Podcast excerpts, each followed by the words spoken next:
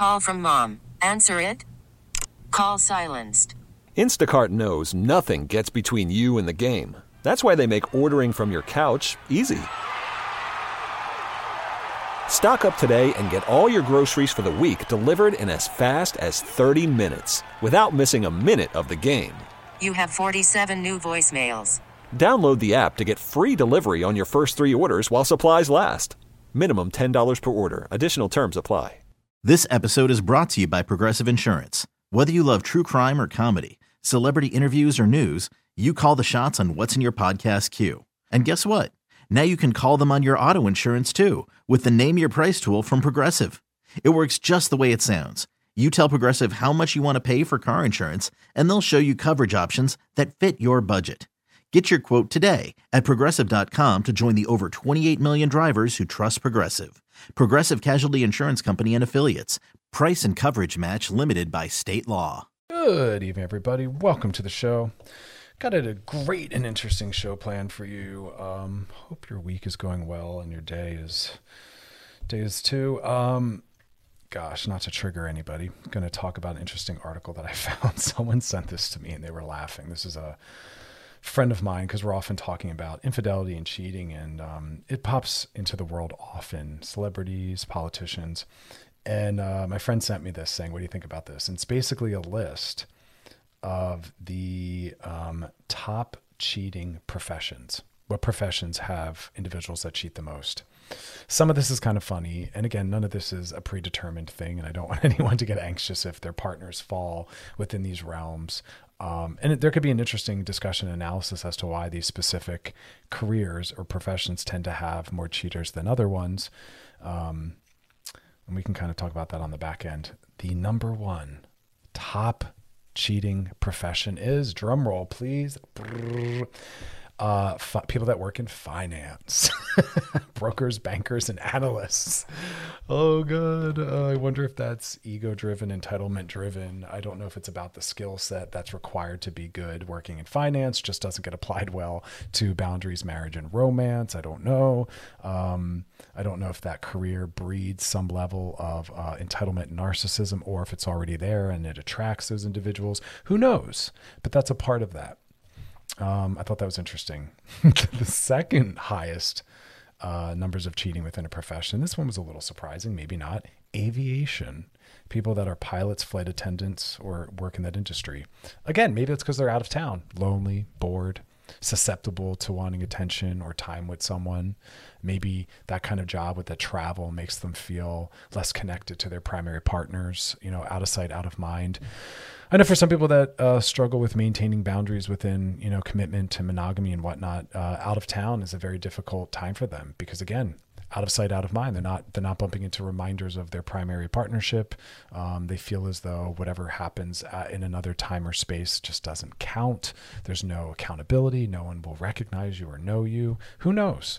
But I think some of that's woven in there. So top one is people that work in finance. The second highest is aviation, followed by healthcare. Yep, doctors and nurses. I don't know if that's about high stress and attempts to deal with that, or again, maybe they are disconnected because they work so much and they're so tired from their primary relationship, so don't honor it or feels connected, or the inverse, that that industry maybe attracts a certain personality style, and that personality style is highly susceptible to poor boundaries.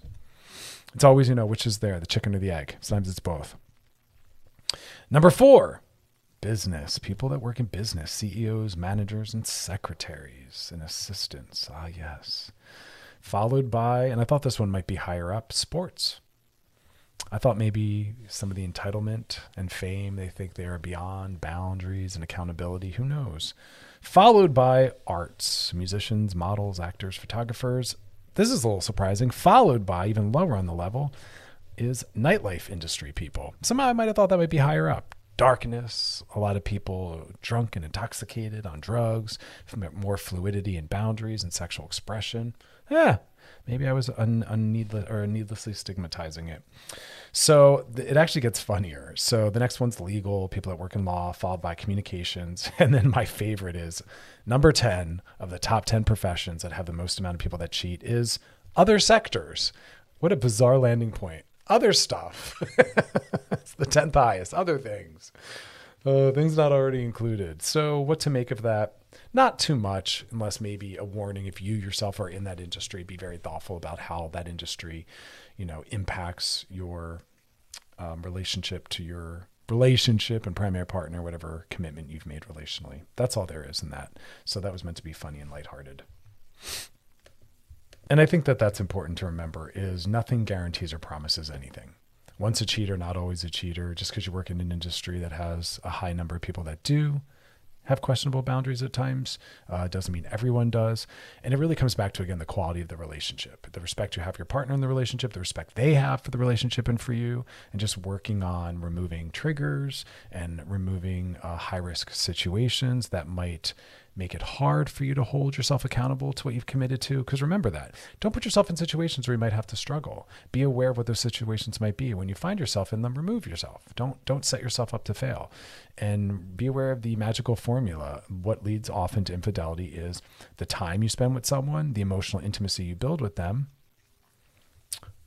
and and and and being attracted to them. So what is that saying? Be very thoughtful about your boundaries around people you spend a lot of time with that you're attracted to and what can be born out of always being around them and building emotional intimacy with them. Again, not to problematize having emotional intimacy with friends. That's a beautiful, important thing, and we should all support that in our partners and in ourselves. We don't remove that because we're threatened by it. We just make sure we have solid boundaries, and then if we trust them they trust us, we can do whatever we do with whoever we do it with because all will be well, you know? So work on that trust. All right, when we come back, we're going to talk about how to care for someone in your life that maybe struggles with their mental health. Uh, yes, important stuff because a lot of people are like, what do I do? So we'll be talking about that and they'll be coming back and um, at some point doing some DMs as always. So got a question topic, put in the DMs on our Loveline IG page. Otherwise, stick around because uh, we got a whole lot more to come. So don't go anywhere. You're listening to Loveline with Dr. Chris on Channel Q and on Odyssey. Call from mom. Answer it. Call silenced. Instacart knows nothing gets between you and the game. That's why they make ordering from your couch easy. Stock up today and get all your groceries for the week delivered in as fast as 30 minutes without missing a minute of the game. You have 47 new voicemails. Download the app to get free delivery on your first three orders while supplies last. Minimum $10 per order. Additional terms apply. This episode is brought to you by Progressive Insurance. Whether you love true crime or comedy, celebrity interviews or news, you call the shots on what's in your podcast queue. And guess what? Now you can call them on your auto insurance too with the Name Your Price tool from Progressive. It works just the way it sounds. You tell Progressive how much you want to pay for car insurance, and they'll show you coverage options that fit your budget. Get your quote today at progressive.com to join the over 28 million drivers who trust Progressive. Progressive Casualty Insurance Company and Affiliates. Price and coverage match limited by state law. Selling a little or a lot? Shopify helps you do your thing, however you cha-ching. Shopify is the global commerce platform that helps you sell at every stage of your business. From the launch your online shop stage to the first real life store stage, all the way to the did we just hit a million orders stage. Shopify is here to help you grow. Whether you're selling scented soap or offering outdoor outfits, Shopify helps you sell everywhere. From their all in one e commerce platform to their in person POS system, wherever and whatever you're selling, Shopify's got you covered. Shopify helps you turn browsers into buyers with the internet's best converting checkout. 15% better on average compared to other leading commerce platforms. And sell more with less effort thanks to Shopify Magic, your AI powered all star. Shopify powers 10% of all e commerce in the US. And Shopify is the global force behind Allbirds, Rothy's, and Brooklinen, and millions of other entrepreneurs of every size across 175 countries. Plus, Shopify's award winning 24 7 help is there to support your success every step of the way. Because businesses that grow, grow with Shopify. Sign up for a $1 per month trial period at shopify.com slash odyssey podcast, all lowercase. Go to shopify.com slash odyssey podcast now to grow your business, no matter what stage you're in. Shopify.com slash odyssey podcast. Right, y'all, we are back and we're talking about how to be there for those in our lives that we care about that are struggling with their mental health because It's going to happen. It needs to happen. If it's not happening, you got to ask yourself, and are people maybe not feeling safe coming to me and expressing or sharing with me their mental health issues? Am I not presenting as safe or open to that? What might I be doing? Am I shutting them down? Am I always jumping into solution and problem solving and never emotionally holding space to just listen and help them process?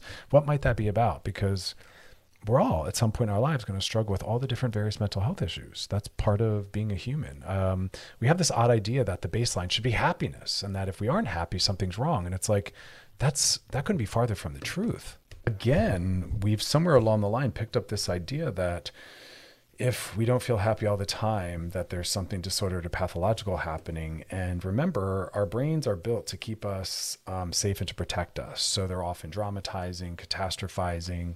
Um, they have a negativity bias. They personalize. So our brains aren't built to focus on happiness. If it did or was, it would be more geared towards and constantly first and foremost generating gratitude looking at the positive side but that isn't what's going to protect us and keep us safe focusing on that. And that's why part of the work is what you put your attention on. And if we're constantly focusing on what's wrong what's lacking what's broken and what's bad well that's the world you're going to live in and that's what you're going to feel from. And so we have to work against our brain's natural inclination. But before we get into that remember happiness isn't the baseline but the baseline is neutrality or complexity. That's what life is really built on. And so if you're not always happy, that doesn't mean something's wrong. And your goal can't be, I want to always be happy, because that's not reasonable. We have to have more flexibility and adaptability. But like I said, our brains aren't built for happiness. Neither are our bodies or nervous systems. That's something we create when we can and we enjoy it when we have it. But when we have an absence of it, we don't panic and assume something's wrong. So again, if a client comes in, like, I just want to be happy, I'm like, that can't be our goal. I can't promise that, and we're not always going to have that. And that's not realistic or honest. What I can help you with is is trying to create moments of joy when when it's possible and reasonable, but also being able to weather and tolerate the anxiety, the depression, the grief that is a natural occurring part of life. And we don't want to be afraid of that. Because remember, mental health is feeling all of our feelings, all of them, and feeling them fully and deeply. All of them, including the ones that we frame as bad or wrong. We have to feel all of them, but we are not denying nor are we dramatizing and amping them up either. We try to sit in the middle with them. We make space for all of it. We allow it all. That's mental health. So that is what we have to remember when we're working with, supporting, or caring for someone in our life who has mental health struggles. That it's not about making them happy or getting them the happiness. It's about letting them know this is okay. This is expected. It might be hard. Don't make it worse by feeling like it shouldn't be happening. Make room for it but let's also allow us to acknowledge other things that are happening that are good or positive. Let's also talk about how to still go out and meaningfully, meaningfully participate in our lives and in the world. Because remember, if we're talking about something like depression, one of the first symptoms is we have a negative perspective on self or other or the future or the world. We have to challenge that a bad moment isn't a bad day or a bad week or a bad year, but we sometimes dramatize it like that. Or we assume the future is going to be bad. We don't know that. So it's all about reality testing and coming back to reality. And another symptom of depression is behavioral deactivation, meaning not wanting to do anything. And that actually further depresses us. So the work is about pushing through that and saying, I can be depressed and still leaving the house and meaningfully participating in my life. How can we make that a goal? But as a support to someone who's struggling, we don't want to jump in with solutions because that can feel as though you're not really taking them seriously or supporting them or empathizing. So we want to do that first and then say, hey, do you want to talk about some solutions? And we're going to talk a little bit more about that, but I wanted to just kind of give a global perspective on what we're what you're trying to do. That's the takeaway. Be present, be approachable, hold space and listen and process, and then also be aware of what some solutions might be. That's kind of the the trajectory. Because when someone's struggling, that's what people often come to me with. What do I do? What do I do? My first statement is say, just let them be there with you, be in it with them. Um, I've talked about this before. There's a beautiful scene in the movie Lars and the Real Girl, Ryan Gosling film early in his career. Um, and he loses someone. I'm not going to, you know, kill the movie, spoiler alert, by saying anything more. And there's this beautiful moment that maybe goes over a lot of people's heads. It was profound for me because it's something we struggle with, where again, he lost someone, he's in mourning, he's in grief and people that care about him are like, what do we do? What do we do? And these wise elders say, we just sit, just sit with him. Let this person know that they're not alone in this.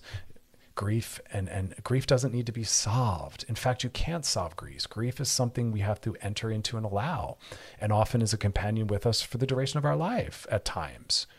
And so we're not trying to solve his grief. That's not possible. Someone just died. He should be experiencing grief. What he's experiencing doesn't need to be gotten rid of because it's not bad. So we're not trying to fix. We're trying to just support and be with. So we just sit with them. If you're dealing, if you're with someone who's grieving a loss, say, hey, do you want company in that grief? I'll come sit with you. We don't have to talk. Or I'll just sit there and listen. Or we can just, you know, cuddle and watch a movie. Or, hey, do you want to just go for a walk and talk, or go for a walk and not talk, or go for a walk and talk about something other than? So you're both asking them what they need, and you're also not trying to solve because it's not solvable. Someone just died. Something important to them was just taken.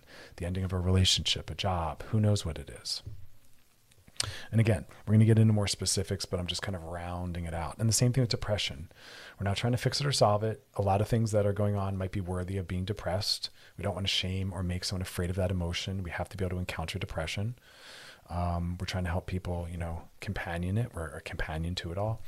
Um, and then there's some other mental health issues that we do want to kind of dismantle a little bit because they de- they do tend to be rooted in things that aren't actually happening, which is like anxiety. Anxiety is usually an exaggerated um, interpretation of something or an exaggerated fear of what might never even come to be. So anxiety is something we we do want to work on dismantling. Where things like grief and depression, those are natural and normal and we should feel that at times because of things. So we don't want to shame that or get rid of it. We have to learn how to allow it. Anxiety, we want to try to dismantle. Uh, we've talked about that. We'll talk more about how to deal with that because anxiety is actually a lot easier to work with than people imagine. It, it just takes some effort, and we have to be willing to do that effort. Um, all right, we're going to come back and talk more about how to support someone in your life who's dealing with mental health issues.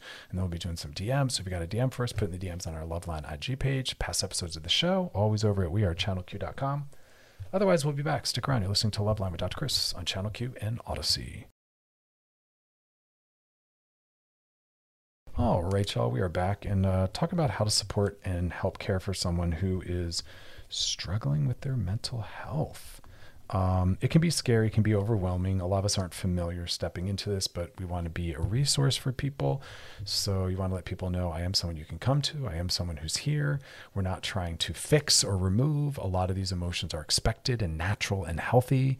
So we're just making space for it. Again, we're not trying to solve, um, we're not making it about us and we're sometimes saying things like what do you need because uh, sometimes people do want to talk sometimes they just want to sit and be with someone other times they want you to distract them and take them out of it so be open to the possibility of all of that um, and that's why the first thing that we talk a lot about is just spending time with them um, I know when I've lost loved ones, it just felt good to have people around me. There wasn't anything that they needed to say or could say. I just didn't want to be sitting alone in it. It can feel worse. So, um, if you notice that someone you care about or someone you you you you know is struggling with something is maybe let's say you're cohabitating and they're just sitting there they're cooking or they're reading or they're i don't know just watching television maybe just go sit by them you know just occupy some space with them.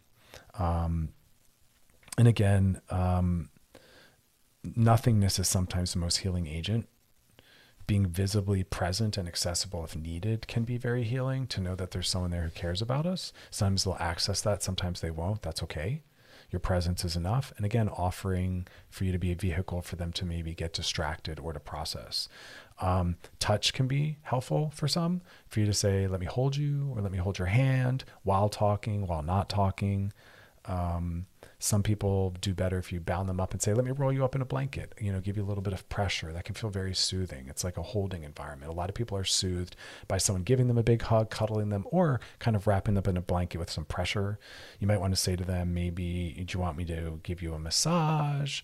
Um, you have to kind of ask them because, again, like I said, some people want to go into it, other people want to avoid it, um, other people just want someone's presence. Another beautiful thing that came up in some of the research that I thought was kind of meaningful is this whole idea like, can I help make it easier by taking other responsibilities off your shoulders at this time? Um, you know, I know you're depressed. I know you're dealing with grief. Can I cook dinner for you? Can I do some grocery shopping? Can I maybe watch the kids? Can I come over and clean your house? Um, can I help you run errands and just kind of be there with you? Those are really beautiful things because when you're depressed, when you're grieving something, when you're dealing with a lot of anxiety, it's really hard to imagine taking on activities of daily life. It, that might be beyond what they have the energy and capacity for. And you don't want them to feel worse because now they're failing at achieving these other things and they're thinking about the other things that need to get done. So you're removing a complicating factor, you're removing something that might deplete resources they need for their own healing and, and rest. And you're also making them feel good by letting them know that people care. So ask them if there's things you can do for them. So my point is, it's not your your care for them isn't always going to be rooted in the symptoms or the issue they're struggling with. Sometimes it's the structural or peripheral stuff that they need help with. Like I said, picking the kids up at school or dropping them off, helping them clean, asking if you can drive them somewhere, coming over and making food with them or for them, taking them out to eat. Sometimes that's the best route. Or like I said, just touch and time with them. Come sit with me. You know, let's go get out of the house or the talking. Those are really, really, really important factors. Also, so is maybe putting a smile on their face. I shared some stories like this on the show. A friend had a hard day. I dropped off some cookies, right? Just gifting them something, letting them know, like, hey, here, thinking about you, putting a little smile on their face, getting them a little care package, surprising them with something.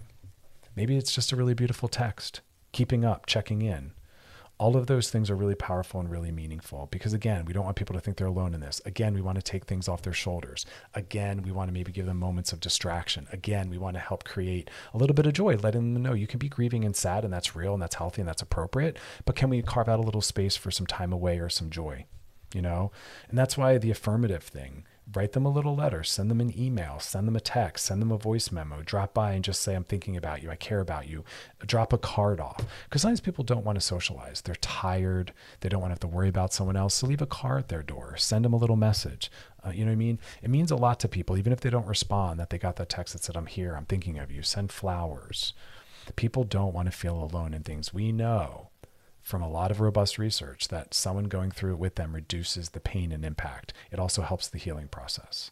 Having someone there with us when we have to have something done, knowing that there's someone there symbolically because they said, I'm thinking about you, I care about you, all of that alleviates some of the distress and makes it easier. And also becomes somewhat of something for them to move towards.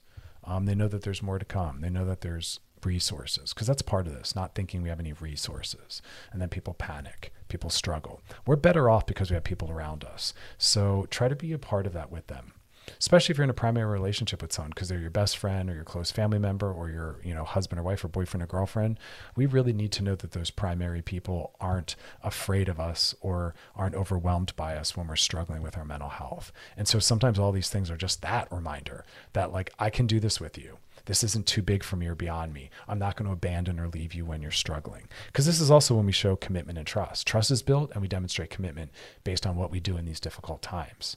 So that that counts and that matters. All right, we're going to come back and do some DMs and then we're going to keep this chat going. So stick around. You're listening to Loveline with Dr. Chris on Channel Q and Odyssey. We'll be back. All right, y'all, we are back, and now it's time to slide into those DMs. Sliding into the DMs. Someone says, Hey, Dr. Chris, just started dating this woman. She's 28, has a five year old daughter. Thing is, she doesn't live with the daughter. Interesting. The daughter lives with her grandmom, my girl's mom. Okay, cool. Thank God she has her, you know? My girl has her own apartment downtown, and she says that she sees the daughter, but I don't know when, because over the past few weeks, all of her time has been spent with me and crashing at my place. Interesting. I don't know if it's too soon to ask, but I really want to know what the deal is. I'm sorry I'm laughing. I'm kind of curious as well, but hey, who knows? Uh, especially considering I'm in a position where I want to be serious and settle down. Is it my business to ask? Heck yeah. I mean, I, I, that shouldn't be an offensive question if you don't pose it offensively and you don't mean it offensively. I think it's a very fair uh, curiosity to be like, hey, um, you spend a lot of time with me. I know you haven't seen your daughter. Like, how often do you get to see her? Pose it in a non-accusatory way, which is really what I hope it is for you. Is not not an accusation or an implication that this person's a bad mom. I, I don't know what the deal is. Um, but I think as you're getting into a relationship with someone and you maybe see it moving towards getting really serious, it's reasonable to want to understand what role her daughter plays in her life because that's going to be brought into your life.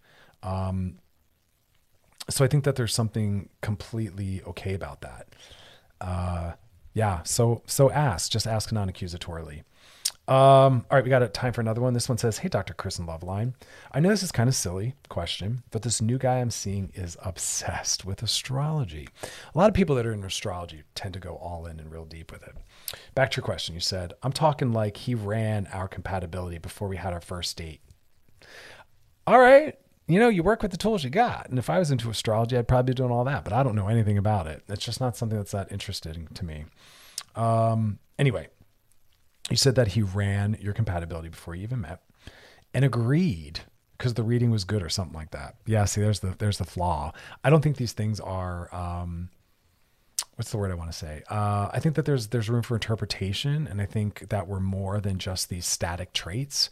Uh, psychology tells us that we are contextual, situational, and relational. That who we are will change based on the person we're in a relationship with. If we're healthy, because we're playing off of them, it's co-created, and so every relationship I'm in, different parts of myself are brought forward, and different parts of myself are suppressed as a result of who I'm with. If I'm with, if I'm with someone who's more uh, outgoing and joyful than I am, that's going to have one version of me versus someone who's maybe more quiet, another part might emerge.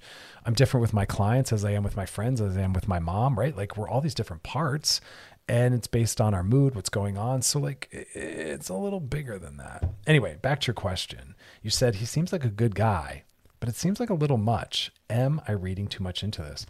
I don't know. It remains to be seen. That could have been all it took. Is you know he just needed to know that you're compatible astrologically, and then he's all in.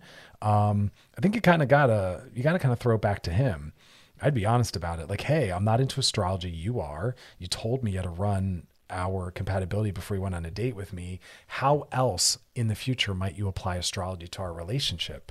You know what I mean? I think it's a very honest thing to ask. Like, how much does that matter? Is it enough to know we're compatible? Is there more to come with that? Maybe you'll have something really interesting and reasonable. You know, some people use astrology to better understand what their work might be or or what a partner might expect and it becomes an enhancement and a positive tool. But sure, anything can be used against us and weaponized and misused. So I think it's very fair for you to say in what role, in what other ways does astrology show up?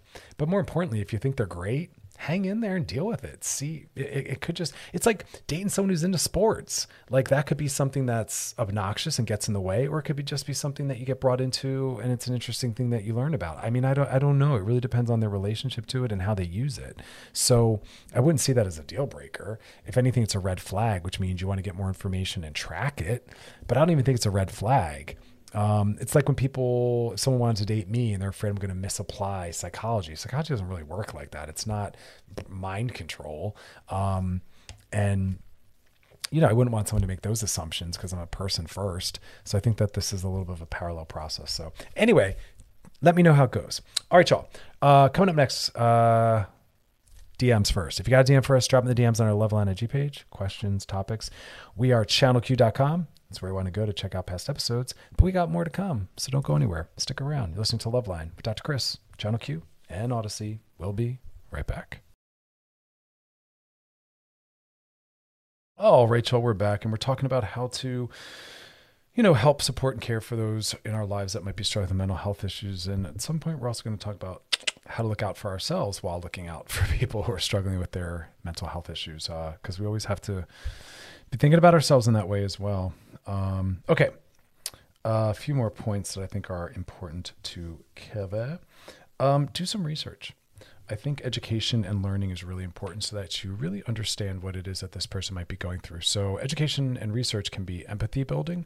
And maybe if you realize someone else in this individual's life is shaming them for their mental health issues, telling them to kind of get over it, toughen up, um, all these other shaming things, maybe you can help share some of those research, some of that research or education with them as well. Because that, that's what I think empathy is built upon is understanding this person's experience to the best that you can. Um, and also maybe helping yourself or this other individual realize that we've all had experiences like this. I'm always reminding people mental health is as important as physical health. And i give them an example if someone hurt their leg or their arm or their eye we would all rally we would understand. And just because uh, mental health is often invisible doesn't mean it has any less legitimacy. It's still a real thing. It's still a medical condition. It's still a true struggle. It's a barrier. And we want to be sympathetic to that. And you can say to them haven't you ever struggled with that and what would you have wanted people to have done around you? Um, this person you care about needs your care and support. How can we maybe better do that? So educate yourself so you can have those facts and also you can offer that to others that might be struggling. Um, and then it also helps you have a sense of mastery when we have a understanding of what we can expect within whatever this person's struggling with. Another thing is connecting them maybe with resources. You don't have to necessarily struggle with this on your own and nor should they and you can say to them hey listen maybe getting into therapy might help or can i recommend some reading that maybe might help you also better understand how to um, deal with process heal from whatever you're struggling with? So again resources kind of tied to that education piece. When people are struggling, we don't always think in terms of solutions, and we might not have the energy to get up and also access those. So you can bring them to the individual. Again, you can help connect them. So that research, education, resources one is very profoundly, you know, connected, and I think really, really, really important um, as is what I said earlier, which is encouraging them to seek help, maybe if this is something that's going on for a long period of time, or you kind of see no shift happening, because that's part of this. How long standing is this? Uh, to what level of severity is this? Is this something that just needs some time? Is your support, you know, helpful and reasonable, or again, do we need to maybe bring in some medication um, and therapeutic support and resources? Um, side note within the construct of what we were talking about earlier in the show. And again, if you missed it and you want to hear it, go to wearechannelq.com. You can check out past episodes, go down, look for Loveline and click on it, and they're all there. Um, your approach is what we were talking about before the DMs earlier in the show, and just really holding space for people and not necessarily jumping right away to trying to fix or solve. And I understand we live in this optimization culture where we want to get back to life as quick as possible, but mental health is messy uh, it isn't something that's going to be clean, and the healing isn't going to be on your time clock when and how you want it. It's not necessarily going to be a linear process where the person's always making further advancements towards healing. Sometimes they'll regress, sometimes they'll relapse and go backwards. Um, that's part of it, letting go of trying to control the process and helping the individual struggling, letting to let go of trying to control the process. You might not be better and ready for work on Monday. And also normalizing it. Maybe you have to help this person understand that it's okay to take sick time or to call out of work or to reach out to human resources to get medical leave or to get the therapist to write a letter to get medical leave. You know, just like if we were unable to walk, we might need medical leave or assistance with our job, our mental health might require that as well. And that's just as reasonable and as legitimate. So that's part of, again, research and connecting them with resources. But I want to call that out. It's a messy, messy process. It's not a linear, straightforward process where we're always healing in the direction that we want or on the time clock we want. It doesn't work like that. Physical health is a little different. They have a better sense of prognosis and um, some more specific targeted treatments. Where mental health is far more complex. It's a constellation. Um, you know, let's say depression, for for instance, it's not a monolithic um, similar disease. Everyone's experience of that is going to be quite different based on resources they have, experiences they've had, genetics, social supports, other traumas, you know, attachment style, coping mechanisms, other comorbid mental health issues. Like it's far bigger than just if you broke your toe, we put you in a cast and this is the healing time generally, a little bit of rehab like this, and then you're back to life. Mental health does not work like that. And I have to tell patients out when they come to my practice, they'll say, How many sessions till I? I have no idea. I don't know what's going to come up in the process. I don't know the severity of this issue. I don't know what else is tied to it. I don't know what foundational stuff we have to do first before we even tackle this targeted issue. So again, know that it's quite messy. I point that out to people because sometimes they're like, we just want to like get to it. It doesn't work like that. We can't apply those values to mental health. That's more physical health. Um, so you have to uh, soften the person struggling and you as well. And you have to remind them that you know, I think sometimes knowing the journey removes the anxiety or fear of the journey because we expect it. We know it's coming. Um, we can account for it. So, all right, we come back. To talk more about how to care for someone in your life who's struggling with mental health.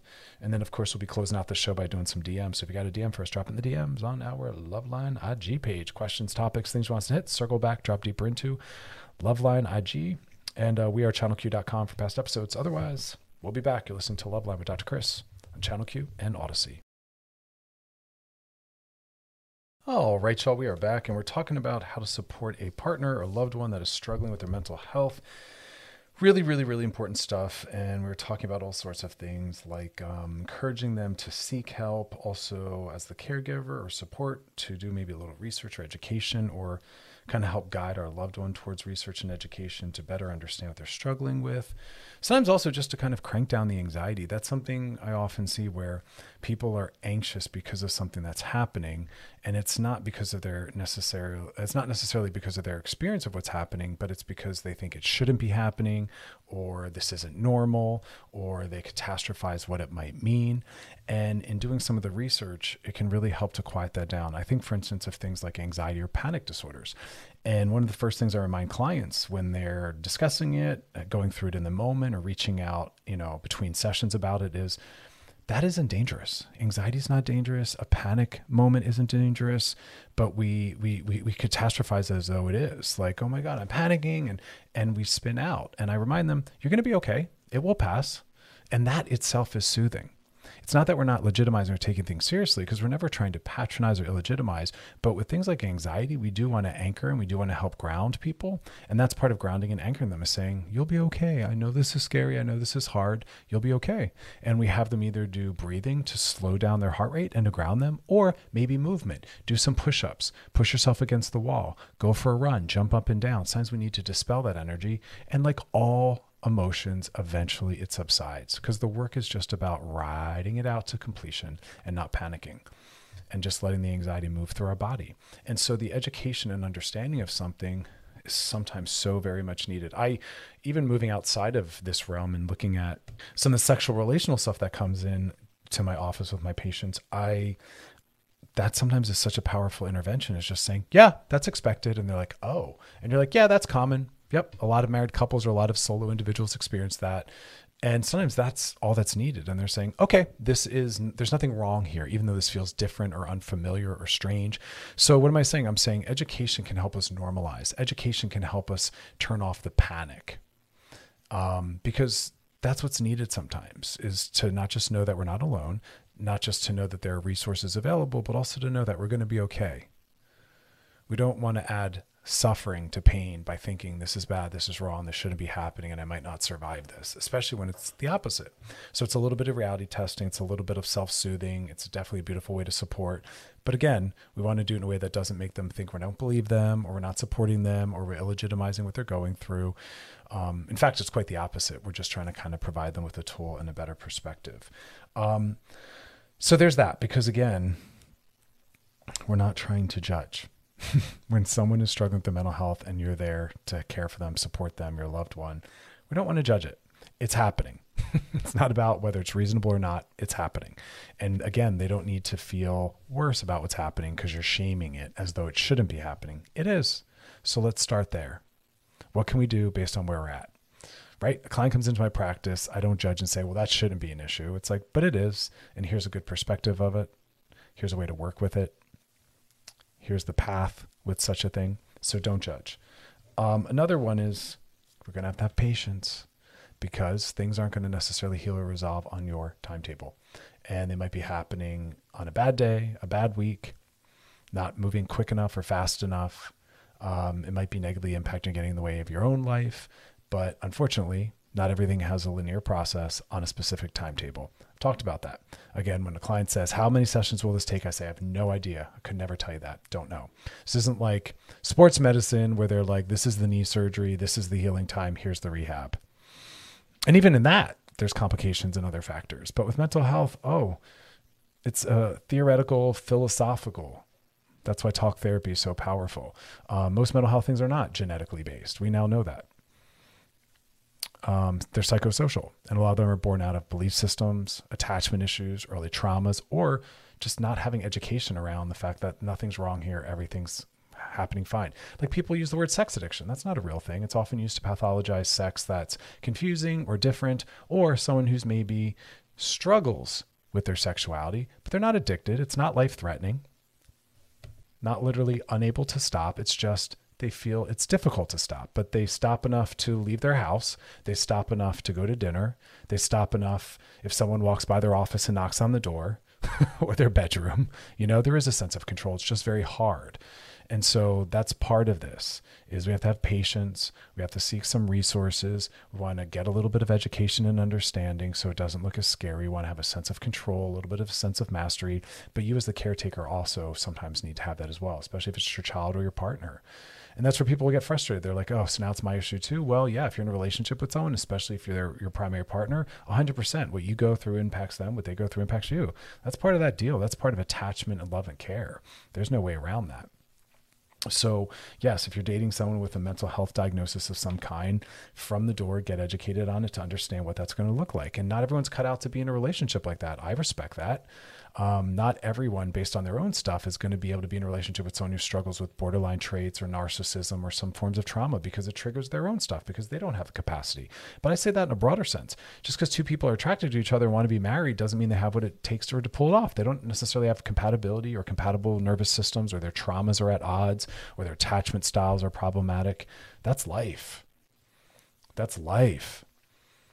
But if we do education, we, we often have a little bit of a sense um, of what it might take. But we both parties have to be working on it. Because again, as I always say, one of the number one biggest deal breakers is someone having an undealt with or untreated drug and alcohol mental health issue. You have a right to say, if we're going to be in this relationship, you are working on that and addressing that. Otherwise, you are not available to be my partner. You're not available to yourself, but you're also not available to be my partner or my friend or whatever it is. So that that boundary you have a right to kind of set. Um, all right, we're going to come back and talk more. We have a few more points to hit, and then we'll be doing some DMs. So if you got a question for us, topic you want to hit, something you want us to circle back, drop deeper into, put that on the DMs on our Loveline IG page. Past episodes, always over at wearechannelq.com. Scroll down, look for Loveline, and click on it. You can binge, post, re listen, and share. Get that repetition in. It's all about the practice. Otherwise, stick around. You're listening to Loveline with Dr. Chris on Channel Q and Audacy. We'll be back. Right, y'all, we are back and we're just finishing up our discussion about how to support loved ones who are struggling with their mental health. Um, so much woven into this topic, all important stuff about um, holding space, not necessarily jumping to solving and fixing, but at the same time, maybe normalizing the experiencing um, of whatever it is that we're talking about and helping them understand that we don't need to be afraid of what's occurring and educating ourselves. So we have a sense of mastery and can talk about resources and possibly connecting this loved one to some therapy or whatever resources might be helpful. Talking about not judging and having patience and that's very hard because it doesn't always healing and the work doesn't always happen on a timetable. That's what we were hoping for. And sometimes it's lifelong and then we were kind of zeroing in on the caretaker themselves or the per- the loved one and how about they get into some care? Sometimes, unfortunately, because of the people that we have in our lives, we might need to seek out some therapy so we can take care of ourselves and look out for ourselves. We might have healing to do as a result of whatever it is that we're encountering because of this loved one. And again, vague, vague, but I don't know necessarily what everyone individually might be up against. Is it, you know, a drug and alcohol issue with a loved one? Is it a mental health issue? Is it a both? Um, so let's talk a second about boundaries. That you're going to need time away from this, time away from it during the day, time away from it weekly. Meaning, maybe you want to plan a longer respite away, taking the weekend off, taking the week off, depending on how close you are to this individual and how consistent it is that you're having to deal with and help support them. Or it's just about smaller boundaries around your availability, not being as readily available, shrinking down the amount of time that you're available, trying to also incorporate the support of others so that it doesn't fall exclusively on your shoulders. Understandably, with the loved one who's struggling, they might return to you consistently because you've been maybe one of the few that are available. However, that doesn't mean that you can keep providing that. It doesn't mean that you don't have other things going on in your life. There might be weeks where all's well, and there might be week where you have your own individual things that make it hard for you to be accessible or available to this other. And you're going to have to honor that. So, again, setting boundaries, taking time off, trying to incorporate the support of some other individuals. Sometimes it's also about sending that individual to others and talking to them about maybe reaching out to some other people first, setting a boundary saying, you know, it looks like you're going to need some treatment. I can't be your therapist, which can be a really hard thing to say to someone, but sometimes very important. But the boundaries and the time away and decreasing your availability and getting your own support is going to be really important because this will have an impact on you. And then the impact it has on you is going to then have an impact on the others in your life outside of that. It has a trickle down effect.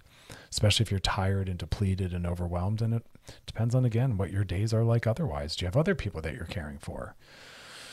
Our systems can only manage so much of that.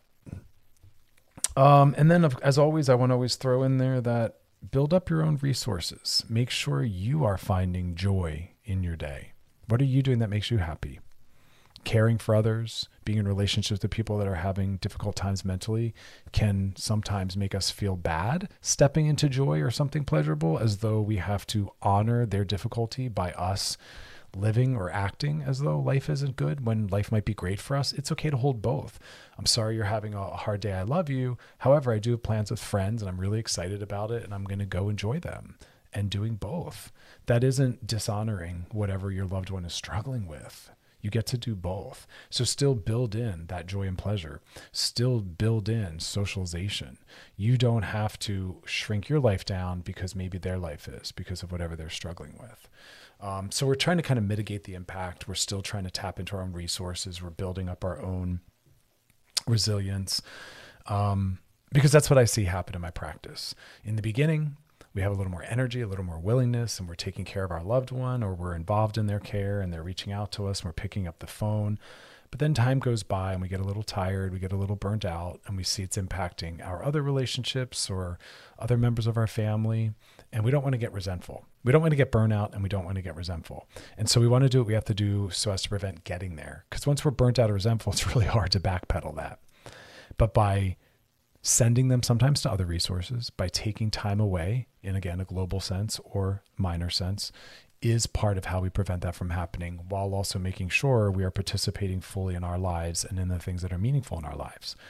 So it's about doing all those different pieces. And um, that's the best we can do. You know, there's not an ideal an ideal route within this, and we never know what's coming. And so, um, and these are you know, I want people to be focusing on and doing anyway, whether we're caring for a loved one who's struggling with mental health, um, and also knowing that sometimes that stuff comes out of comes out of the blue. We don't always know when we form a relationship with someone what it is we might be stepping into or essentially taking responsibility for. Um, all right, when we come back, we're going to do some DMs. So if you got a question for us, drop it in the DMs on our Loveline IG page. Always anonymous, always confidential. Someone else is maybe wondering what you're wondering about, so you're helping them as we help you. Put topics in there you want us to hit, things you want us to circle back, drop deeper into, and uh, past episodes of the show. Always over at wearechannelq.com. Scroll down, look for Loveline, and click on it. You can binge, post, re-listen, and share it's all about that repetition, that unlearning and that relearning, and then bringing it into our lives as a practice. So, um, otherwise, y'all, you don't got to go anywhere. Just stick around and enjoy the music because we'll be back. We got a whole lot more to come. DMs on the way. So, stick around. You're listening to Loveline with Dr. Chris on Channel Q and on Audacy. We'll be right back. Hiring for your small business? If you're not looking for professionals on LinkedIn, you're looking in the wrong place. That's like looking for your car keys in a fish tank. LinkedIn helps you hire professionals you can't find anywhere else, even those who aren't actively searching for a new job but might be open to the perfect role. In a given month, over 70% of LinkedIn users don't even visit other leading job sites. So start looking in the right place. With LinkedIn, you can hire professionals like a professional. Post your free job on linkedin.com slash recommend today. We really need new phones. T-Mobile will cover the cost of four amazing new iPhone 15s, and each line is only $25 a month. New iPhone 15s? Only at T-Mobile get four iPhone 15s on us and four lines for 25 bucks per line per month with eligible trade-in when you switch. Minimum of four lines for $25 per line per month with auto pay discount using debit or bank account. $5 more per line without auto pay, plus taxes and fees. Phone fee at 24 monthly bill credits for all well qualified customers. Contact us before canceling account to continue bill credits or credit stop and balance on required finance agreement due. $35 per line connection charge apply. Ctmobile.com. If your day sounds like we need the report ASAP, you deserve Modelo. If you've persevered through, you deserve this rich golden lager with a crisp but refreshing taste. Or if you overcame. Two more reps, two more.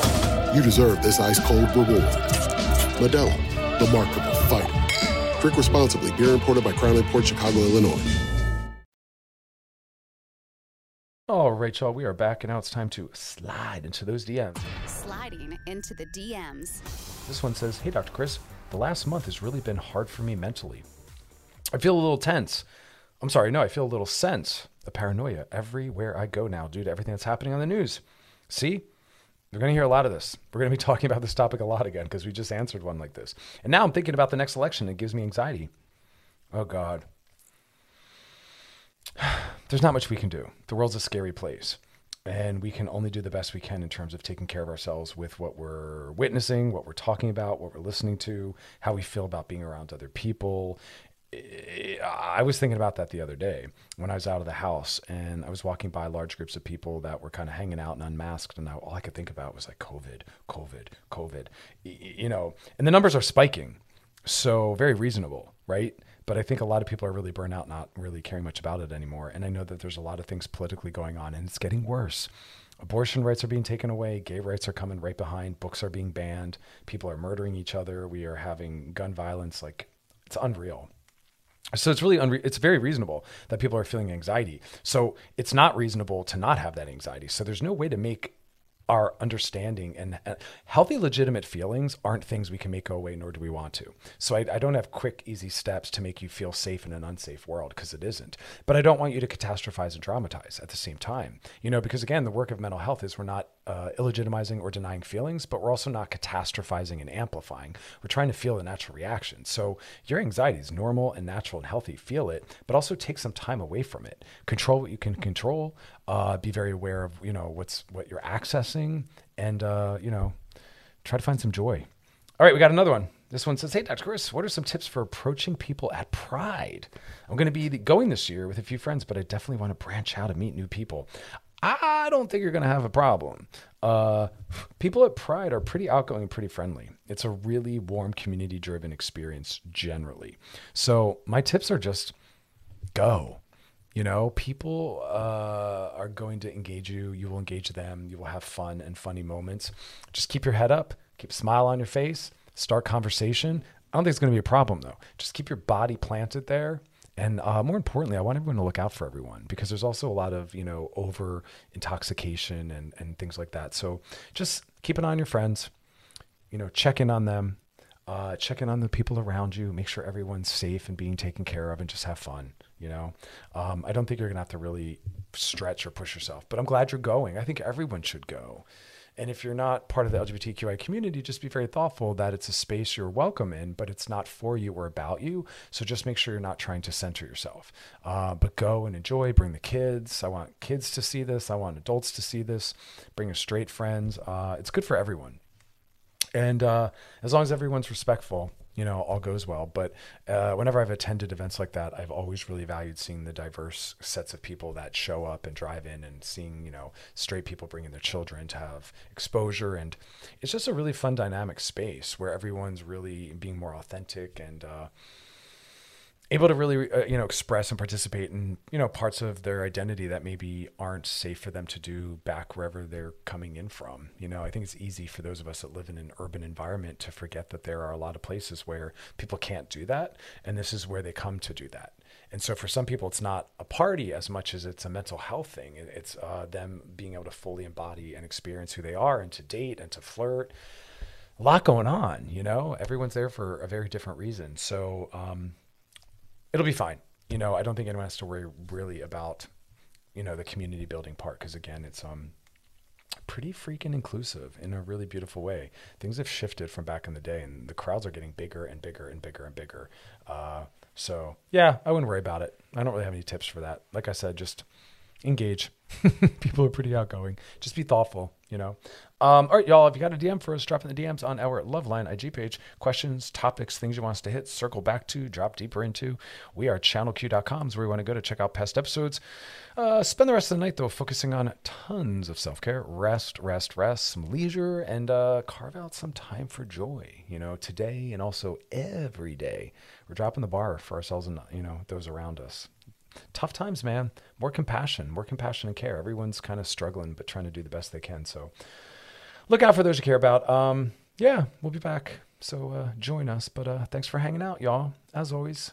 And uh, enjoy the rest of your night. See y'all soon. Good night. This episode is brought to you by Progressive Insurance. Whether you love true crime or comedy, celebrity interviews or news, you call the shots on what's in your podcast queue. And guess what?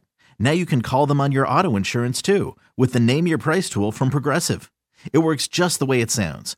You tell Progressive how much you want to pay for car insurance, and they'll show you coverage options that fit your budget.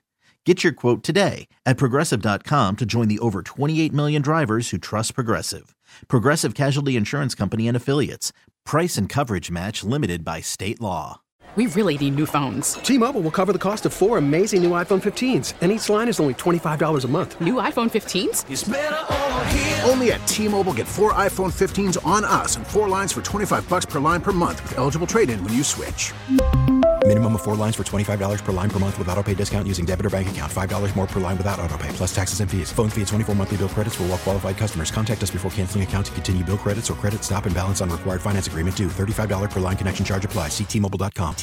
Audacy is giving you a chance to win a trip to London to see Taylor Swift at the Eras Tour. It's Tay in the UK. Hey, it's Taylor. Just download the free Audacy app, log in and listen to a participating station for a minimum of 60 minutes to get your daily entry. And you could win a chance to fly off to London with three friends and see Taylor. I can't wait to see you at the Eras Tour in London. For more, go to audacy.com slash Taylor. Tay in the UK. It's on the Audacy app. Thanks to Republic Records. This is a national contest.